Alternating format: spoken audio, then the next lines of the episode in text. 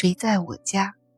海灵格家庭系统排列第三章第三节：亲子关系中的难题。对孩子来说，另外还有一个问题：最早的性经验，即使是乱伦，通常都会建立起一个特殊而强烈的连结。孩子通过早期的性遭遇。而和某人建立起来的连结，除非他们能意识到这种连结，并通过承认牵涉在其中的爱来化解它，否则会造成后来性关系的困难。案例：替母亲还债。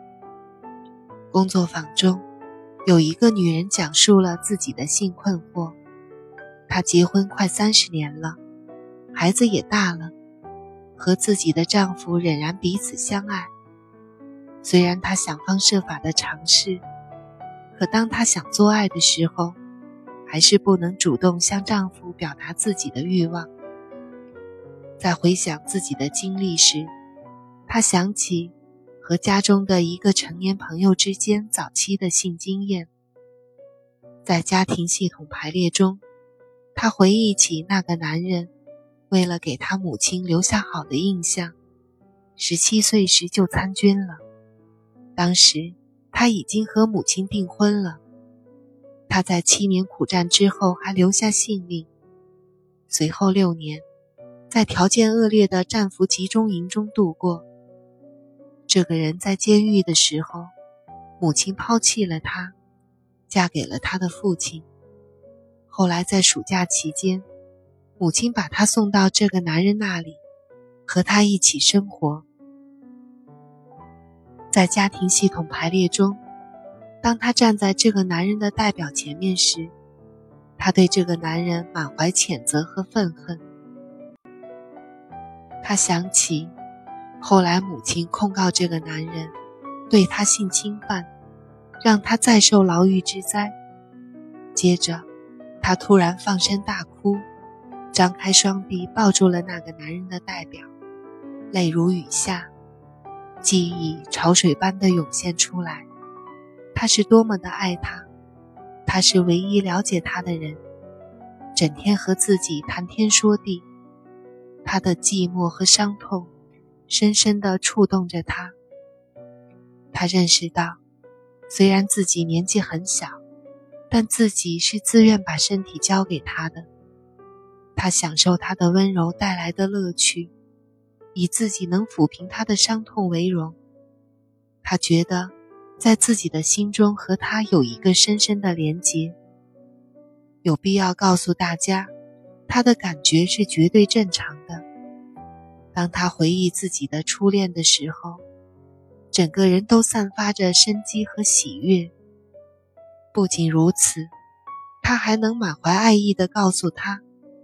对于这样的经历来说，自己还是太年轻了。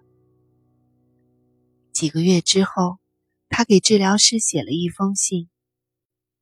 信中说，能够给自己的丈夫和自己本身带来期待已久的热情和欢乐，她感到如释重负。问：在乱伦事件中，孩子们真能体验到快乐吗？海灵格说：“我知道很多人认为这不可思议，但是某些孩子曾经发现，他们的乱伦经历是愉快的，甚至是美好的。在这种情况下，不能强迫孩子否认他们自己也体验到的快乐。人们通常会告诉孩子，发生的事情非常可怕，并且一定要让他们认为。”自己是无辜的受害者，特别是在孩子有愉快体验的时候，尤其会这样。在这种情况下，必须肯定孩子自己的感受，不管其他人怎么想。性可以是让人着迷的。一个小孩子对性好奇，想要体验那些让他们觉得着迷的东西，这本来是一件很正常的事。如果不把孩子的好奇心当做正常和健康的事情加以认可，那么他们的性欲就会被标上一盏可怕的指示灯。我要冒天下之大不韪，评论这有争议的话题。性不是肮脏的，也不是邪恶的，即使在乱伦的时候，也绝对不是。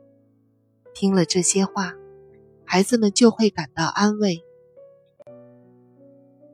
问：您说，或许孩子也会受到诱惑，我能理解。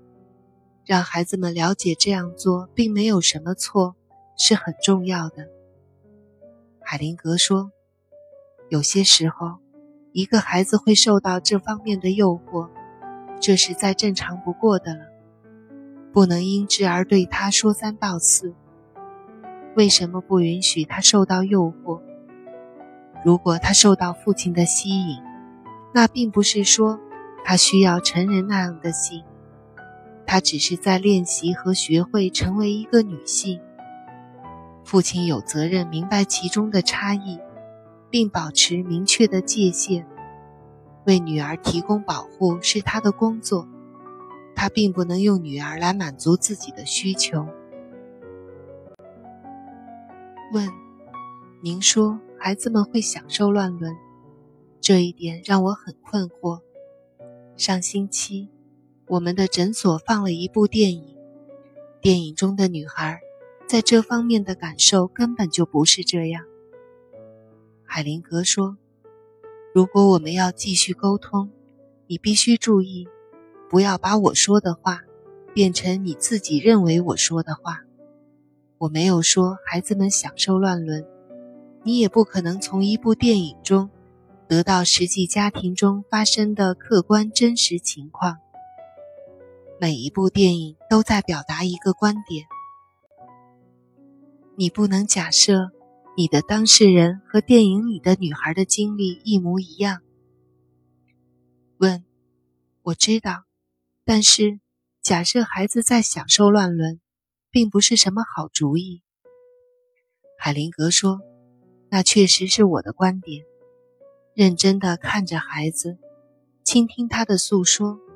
那时你就会明白，不要根据你所看的一出电影，或者读过的一本书，来决定你的当事人。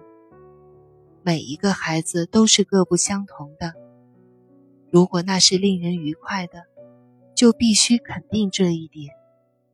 如果事情就是如此，你也必须接受这一切。这样，你才能打消他们的疑虑，让他们知道。